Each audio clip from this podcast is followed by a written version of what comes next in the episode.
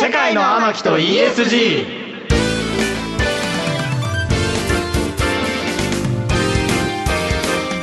こんばんは。三人と書いてミキミキ幸太郎です。若手研究者をバックアップしている渡辺博です。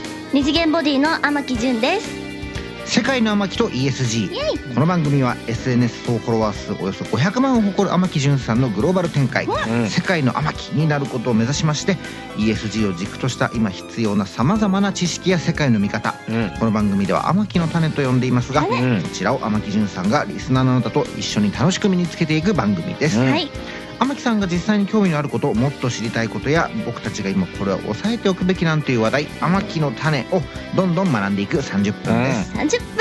ということで天木さん舞台ゾウ、はい。お疲れ様でした。ありがとうございました。見に来ていただいてお二人とも。嬉しかったです本当に。やってきました。難しい作品でしたたね。ねえ、はい。ちょっと電波が県外で辛かったです。見ようとしないでください。劇場で携帯を見ようとしないで。そうですそうですあのほら待ち合わせとかね。待ち合わせで。あ何言ってんの見るわけないじゃんいやいやいやほらもう目が目が目が目がほら見そうな目をしてるんですよ頼みますよでもやっぱりでもああやってね純さんをね見にいや本当にありがたいです。やっぱね知ってる人がねああいう役で出てきて、うんうん。一瞬笑いかけるけど、はい。よくよく見ていくと感慨深いものがある。ありがとうございました。いやいやいやいやいやね。僕舞台でパンフレット買ったんですよ。そう買ってくあれたんですよあれはよく買ってないんですか？え絶対買わねえみたいな絵だ今の10冊買った一冊消えた時余ってましたよあれ良かったですよなんかまあ見返したとかもそうだしその後まあだからスタッフさんとか結構人数いたじゃないですか、はいだからこれどうやって待ってんだろうなと思いつつもであとはまあねあの純ちゃん知ってるってのもあるけど、うん普通に舞台終わってよかったなと思うからパンフレット買うみたいうんありがたいですよな、よは良かった本当に。はい、あグッズ買う感じですよね感う覚的には。ん感覚的に。なんか普通に終わった後あこれは押せるなと思ってパンフレット買うという感じなんじゃないかな。グッズ逆に買ってた？ちっちゃい時。私？あでもその時好きなあてかエグザイルとかが昔好きだったんですよ。おーいいね。だからそれの行かないけど友達にライブ行った子にグッズ買ってきてもらったりはしてました、はいえーおえやっぱ支えてるんだね。こう地方のうん。エグザイルファンが。エあそうグザイルファンがそうそう。そういうことだよね。そう。一式買ってもらいましたもん。子供なのに。あーすごい。そのためにおエグ金貯めて。ザイルすごいすごいね。はい。あそうなんだ。やっぱそういうのが支えてんだよそういねうのがありました。コロナでもだってなんかなんかほらゆうちゃんファンクラブの会費はちゃんと全然入ってきたみたいにうん。ね変わらずですもんね。すごい世うんやっぱ誰かのライブに行ったりするとやっぱ買いたくなります。へ好きだったらはい。全く分かんないけど。しなんか T シャツとかね。わからんのかいい。コレクターコレクターのあの心がはしゃぐんですかね。うん。推し活。推し活。推し活ですよ。推し活ですよ。はい。天木さんも日々日やるわ々けですが。頑張りますよ。そうですね。世界から押されている天木ということで、ね笑ってるじゃないですか。いやいやいや笑ってるよ。真剣真剣。そうだから、うん、ということでね世界の天木と ESG 今夜もお付き合いのほどよろしくお願いします。お願いしおます。願いします世界の天木と ESG KBS 京都ラジオからお送りしています。AM1143 FM949 KBS 京都ラジオからお送りしています。世界の天木と ESG 天木純さんのグローバル進出を目指しさまざまな知識この番組では天木の種と呼んでいますが、はい。この天木の種をリスナーのあなたと一緒に学んでいく番組です。そしてさまざまな学びを進めていくこの番組に欠かせない人物を紹介します哲学研究者の野村正樹先生です。よろしくお願いします。お願いします。お願いします。ということで野村先生今日もいろいろ教えてください。天木さん早速天木の種発表してください。はい。どうしてみんな寄付や募金をするの？はああ確かにね、うん。い。なんでだろうね。なんでなんですか？お金大事なのね。はい。寄付は大事だから。最近寄付や募金しました？天木さん。私全然してないですね最近。全然最近むしろ以前はしていたあなんかはい結構あの街で募金を求めてる方とかあ小銭小銭ですけどそれはどういう例えばどういうテーマでほらあなんかあの保険のとかいろいろあるじゃんああワンちゃんとかあとはなんか海外のそのちょっと貧しい子,、うん。子供の方へ向けてとかそういううん。のをやった記憶があります。えなるほどーまあ、僕はね仕事で寄付してるんでねちょっとあれですけど。あそっかそっかそっか。うん。だからその今の話で言うと僕だから寄付最初始めた時まさになんか今の純ちゃんみたいな感じで人に預けて寄付するじゃないですかあのあ間間間うん挟むじゃないですか、あれがね僕無理だったんですよね。なんで？いえなんか本当に言ってるのかって。いやいやなんかじいやいやいや普通に自分でなんかもうちょっと手触り感がある形で寄付したいなっていうのがきっかけあでーそれぞれ研究者の方とかうん。あー何、えー社会起業家とかに寄付するようになったんで、うんうん。社会起業家。社会起業家です変なこと言ってるよ。いや変なこと言ってないです。どういう人？社会起業家って。どういう人？世の中へインパクトを与えることを頑張ろうとしてる。インパクトって何？インパクトってなんだよ。どうしたどうしたどうした？いじられてるぞどうしたどうした？あと24時間テレビのなんかチャリティーのイベントに何年か連続で出てたことがあってそうその時は自分の私物をオークションに出してなんか寄付するみたいな。あれめちゃくちゃ集まるよね。そう結構上がっていくんですあれ一番理解できないメディアあれはメディアの力を感じるよね。あれ本当まあいいことですけど、はい。い、やめっちゃ集まるからすごい？いいことですけどいいことなのかな？わかんない。まあでもあの供給量量増えたらそれはいいことなんで基本的に寄付へのまあそのもちろん間どうなってるかわかんないですけど、うんまあでもそのやっぱボリューム増えれば増えるほどやっぱインパクトある話なんで、そもそもね日本人寄付しなさすぎだから。まあそれがいいことなのかもわかんないよねでも一方でね。あ寄付自体がそうそうそうそうねあでもその辺は確かに気になるポイントですね。何をもってみたいなところだったらねうん。まあいろいろありますよね寄付の形とか、はいクラウドファンディングとか。す、ごいね。そうだから世界との違いとかね、うん。あとは今言ってたじゃあ寄付はいいことなのかとかねいろいろうん確かにそこ気になる。うんその辺を知れるともしくははい。ほら今あなたもね天木さんも今そう。推し活というかそうなんです。あれしていただいみんなに応援していただいてる状況ね、そうそうそう、まあ、状況なんで。応援であったりとかね、はい。かつなんかこう社会を変えたいかもしれない。し、うん。いろんな観点があると思うんでちょっと聞いてみましょうか、教えて野村先生はい、お答えしましょう。あの、大前提で、寄付と、いや、募金とですね、クラウドファンディングはもう完全に別物と捉えた方が良いかなと思いますと。で、その上で、寄付や募金みたいな概念をちょっと、あの、海外の観点からまずね、あの、お話をしたいんですが、はい海外の多くの国で、まあ、宗教キリスト教とか仏教、ヒンドゥー教とかいろいろありますけどそういうあの宗教の教義つまり教えですねに、えー寄付をしなさいよってことが明記されてたりとか定められてるものが結構あるんですよね。で、まあ、あとはあのお金による寄付とかじゃなくてそもそも奉仕チャリティーみたいな概念がすごく強く打ち出されたりしてるものもあって。うん。でということを、えー背景にしつつも僕の見立てだとやっぱり日本の寄付とか募金っていうのはその宗教の意識とかから来るものっていうのは、まあ、比較的、まあ、かなり少ないんじゃないかなと思いますね。うん。で、えっと、これらを前提して、えっとですね、で、なんで、えー寄付や募金するのっていうご質問だったと思うんですが、はい。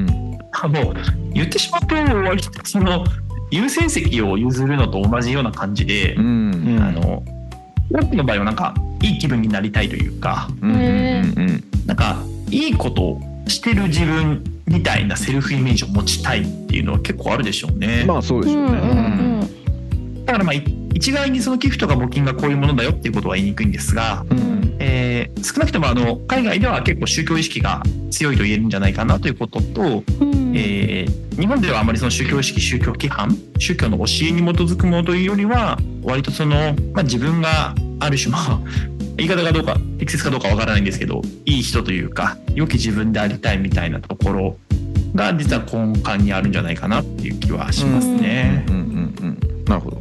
あとまあなんていうのこうなりたい自分みたいなの野村さん言ったけどさ寄付とかしてる人の集いみたいなのあるじゃん。なんていうのちょっとこうハイソなうんガラパーティーとかさ、まあそうですねネットワーク。そうそうネットワーキング的なそういう社会的にちゃんと意識高い人なんだよ。はい集まりみたいな。そんなのがあるんだ。あるあるあるなんかほらなんていうの人権をちゃんとやってますかみたいな団体のパーティーとかあって、うんそうお金持ってる人がみんな集まってなんかもう行きますよね。めちゃくちゃでかいなんかパーティー会場でやるとかうん。はいもあるし、へえそうなんだ。そうそう。まあそれはでも今野村さんが言ったやつがあるのかな、うんあのうん。あるけどでもさほらヒロさんがやってるのはさ、うん。結構研究者の寄付とかさ、うん。それをなんかちょっとでかいもので若干ビル・ゲイツみたいな話でなんていうの？まあはい。ビルなんか要はビル・ゲイツさんとかそうそうそうティールフェローシップとかですかね。あそうそうそう。そうそうなんていうの？か自分がこうでも難しいね。あれはさ自分があれは結構僕もそうですけど、結局その自分として解決したい社会課題とか地球課題みたいなのがあって、うんうん。うんそこに対してアプローチしてるチャレンジャーを応援したいとか、うん。あわよくば、まあ、応援した結果なんかご縁につながればみたいなちょっとこう自分の商売と絡みつつのものは結構ありますよね。性があるよねそうだから。投資ある意味投資っぽい寄付。だからなんていうのどっちか投資だから先行投資みたいなああります。日本でもあります。ネットワーク系の寄付のあのチャリティーパーティーってうんもともと多分アメリカで。ね。でアメリカのやつってそもそもあの税税制メリッリット取れるんでそうだ寄付自体が。ちょっとあの日本と違うっていうのがあって日本以上そう日本以上にあっうん。てそれはちょっと違うんですけどただ向こうも結局そのチャリティーパーティーに出て寄付をしてその中でなんですかねお互い仲良くなっうん。て仕事につなげるみたいなのもあるのでちょっとまああーまあいやらしくはないと思うんですけどあの目的がある寄付みたいなのはやっぱ一定数あるんだろうネットなと思いますワーキング的な目的もあれば研究開発みたいな目的もある研究開発みたいなとか野村さん結構アメ日本とアメリカはそこの観点違いますかね。最近同じになってきてるのかな。とお二人ともすごく面白い視点ご提供いただいてて、うん。あの日本とアメリカの単純な比較はちょっと難しいんですが例えばあのアメリカ発の NGO とかのチャリティーパーティーとか僕も呼ばれたことがあって日本で。へえ私あのこちらではもちろんあの当然のようにありますし、うんあとはたまたま今日ちょっと僕は行けないんですけどさすがにあのある国のあの王族のパーティーチャリティーパーティー呼ばれてでもその参加費が日本円で200万円みたいな。なんで？チャリティーだかチャリティーだそっかそっかそっか。その200万円があの寄付されるってこと？そう。うん。そうそうそう。でまあ多分そのうち何十万かはあのそう。場所代とか。で結局あの誰々殿下のパーティーに呼ばれましたってピースとで写真撮ってみたいなことしながらだけど実際それもあの寄付として回っていくしうん。あとあのミキさんのお話あったようにその NGO のチャリティーパーティーとか王族のパーティーとかってお金がないと話が来ないんですよね、うん。僕はお金がないんですが、ハーバードにいるので話が来るだけで、こういうのあるよみたいな。でお金がある人に話が来た上でうん。関心があってかつ実際に、まあ、寄付をしてるっていう社会意識が高いんだよっていうことをあの自分たちの仲間内にも世の中にも打ち出せるっていう意味では、うん。結構戦略的なあの、うん。うん。この人とちょっと語弊があるんですけどお金の使い方ではあって、うん。うん。だからあのチャリティーパーティーとか行くとなんていうかメディアでよく見る投資家経営者とか政治家とかたくさんいますし。はい。でそこでなんか仲良くなるみたいなこともざらにあるので。ううんからまあ、あの、実際そういうコミュニティ形成、人間関係構築の場になってるし、うんはい。で、逆に言うとあの、特にアメリカとかでは、あの、NGO や NPO のために、ファンドレイザーって言って、寄付を集める人、うん。専門家とかが職員にいたりするんですよ。うんで、そのファンドレイザーとかは、今申し上げたようなコミュニティ形成とか、まあ、イベントなのか企画なのか、もしくはそもそもその寄付の使い道なのかってことをいろんなことを考案して、見せ方も工夫して人を集めて、ここに来ると、このパーティーに行くと、いい人たちが集まってて仲良くなれて、かつそこで寄付されるお金参加費とかが世の中のために使われるみたいな流れができていくと。ちょっと思ったんですけど、いい人たちが集まるしお金持ってる人たちも集まるじゃないですか。いい人って思ってほしい人ねあそういうことか。そう。あそういうことか。厳しいな、厳しいな、そこにそこに私が行ったらいい人に出会えるんじゃないかなって思った全然違う論点なんですけど。思われたい人には出会えるな。うん。あねえ。ちょっとなんか微妙なんですけど だってほらよく言うじゃないほらなんかさ x ジャパンのヒデがさ、はい。なんかほらあのドナー登録した時にさ、うん。それをなんかマネージャーかなんかが PR したら「お前そういうのやってんじゃねえんだからやめろよ」ってバチ切れしたの知らない。えうん。ー、知らなそういうだからそういう奥ゆかしい人はいませんな。そう。奥ゆかしい人はいないよその いないですか、集いに。はい。ないですか？いないか？あでもあのおっしゃる通りであのこの奥ゆかしさみたいな価値観はすごい奥深い話で要するにですねあの日本だと寄付だとかが特別なことだから寄付したぜ私っていう風な見せ方がちょっとなんかわざわざ言うのみたいなイメージになるじゃないですか。うん厚かましいおこがましい感じがするよね、うんそうそうそう。ただ、アメリカだとかイギリスだとかだと、むしろその、いわゆるノブレス・オブリージョン、持てるものの義務って言われるものですけど、寄付できる人が寄付するのは当たり前みたいな社会通念もあるので、そうだそうね前提が違うよねうんそう。だから当然のことしてるから別にやったよって言って、なんか、うん、よかったねで終わる世界だと、やっぱりその、見せ方、打ち出し方もだいぶ変わってくるし、受け止められ方も違うだろうなと。確かに。っていうのが、さっきのミキさんの、その、あの、チャリティーパーティーのお話とかなんですが、うん。あの、さっきのヒロさんのお話もすごく面白くて、ううん。ん寄付とか募金とかとちょっとだけ違う概念でフィランスロピー、うん。慈善事業っていう考え方があって、もっと直接的に事業つまりプロジェクトとかビジネスだとかにうん。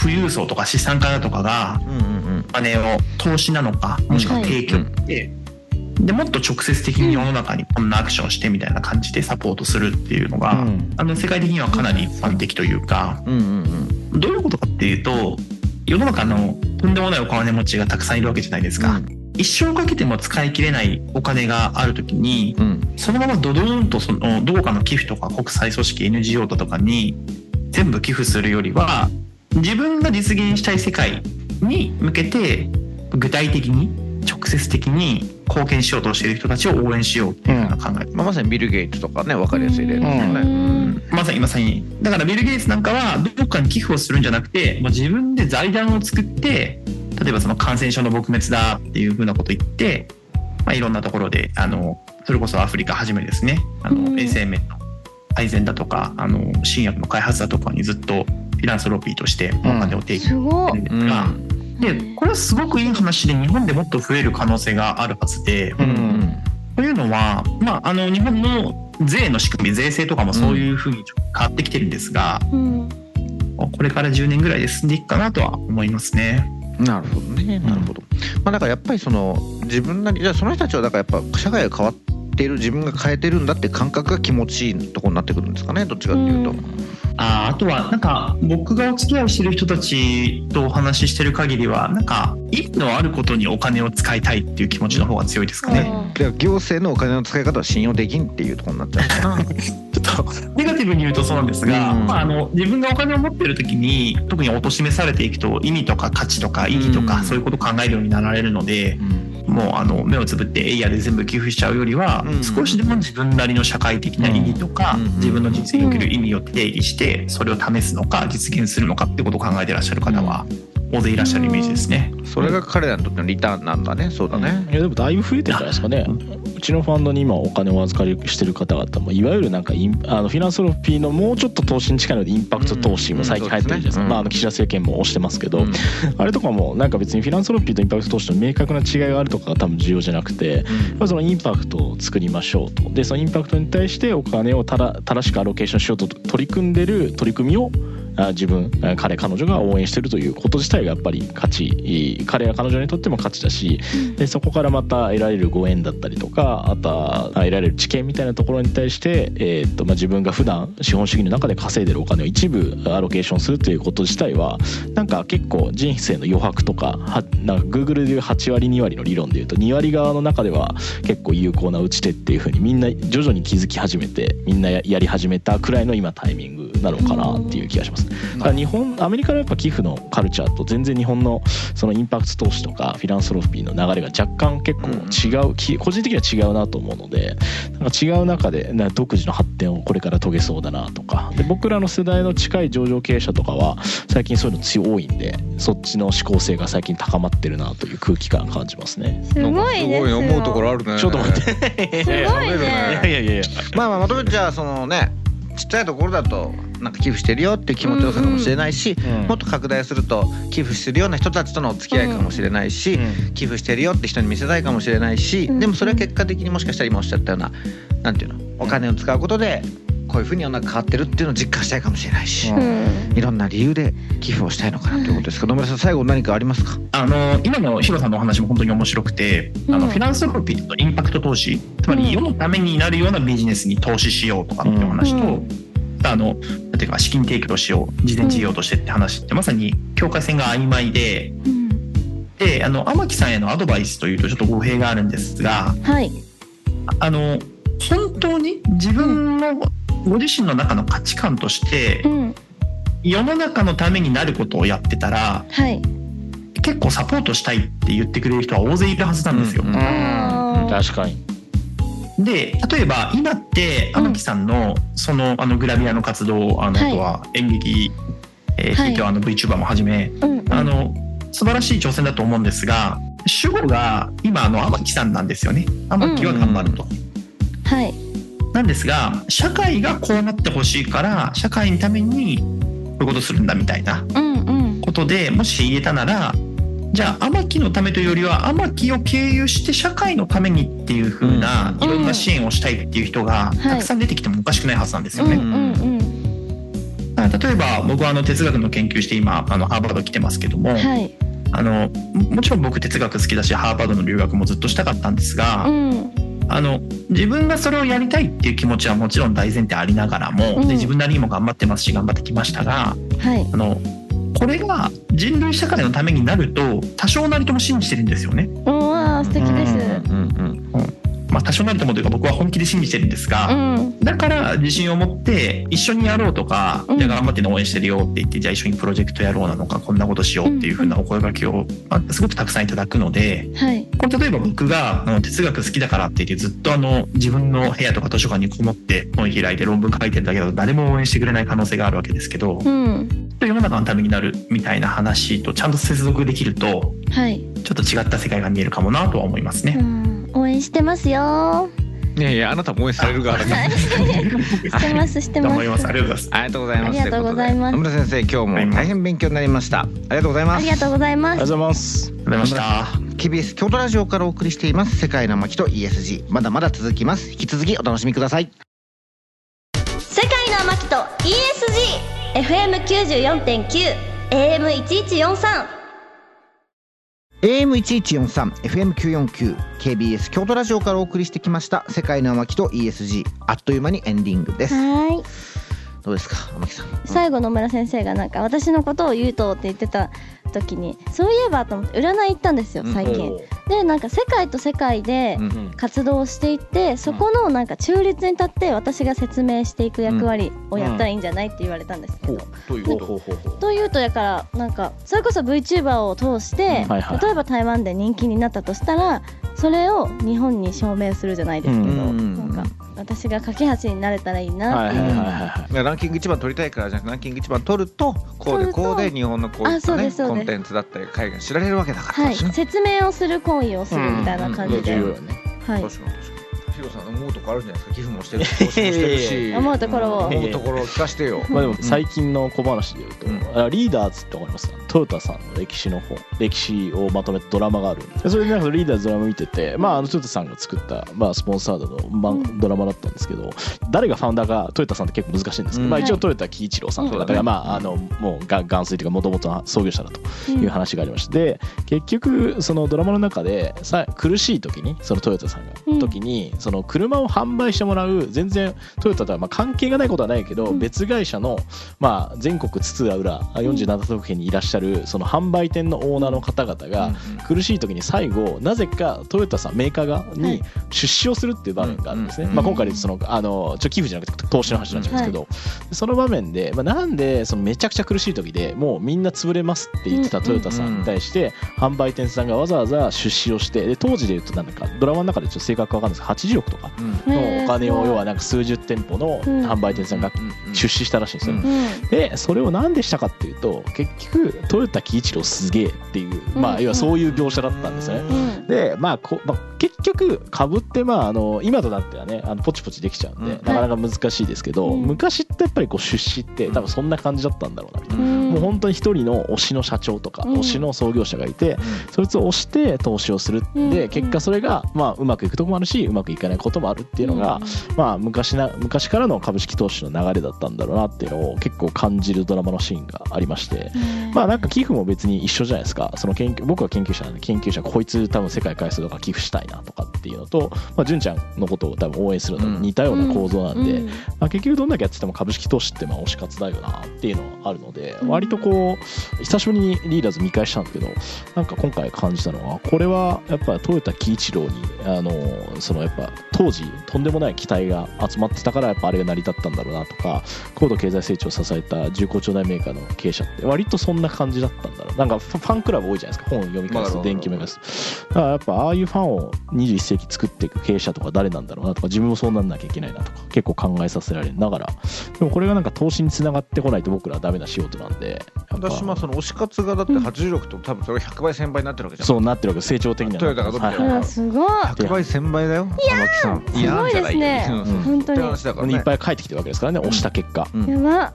まあ、夢がありますよね。企業への推し活をしたらお金が100倍1000倍になっちゃったと、うん。それがでもそれを別にただ単に金増やすようじゃなくてトヨタ喜一郎に貼っておけば世の中が良くなると。うんううん。んっていうのも入ってますよね。寄付的な話で。すごいな。いや株すごいよね。ううん。んすごい。100倍やったらだって80億からなんか800億8000億。な8000億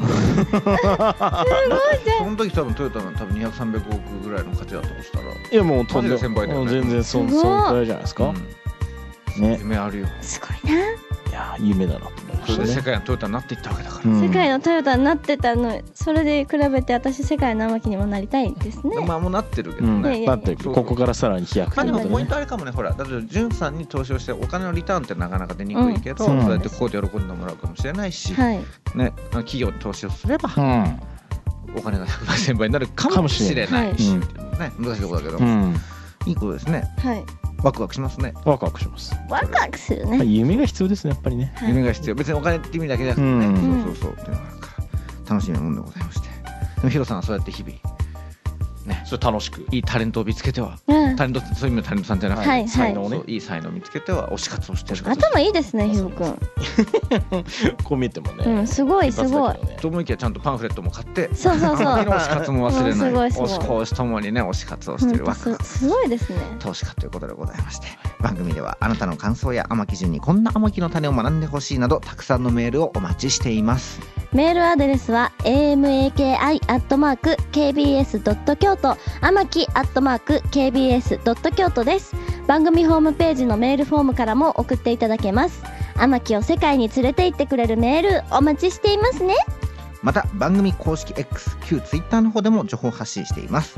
そちらの方でも「ハッシュタグ世界の天木」をつけて感想やあなたが知りたい天木の種をつぶやいてください。はい。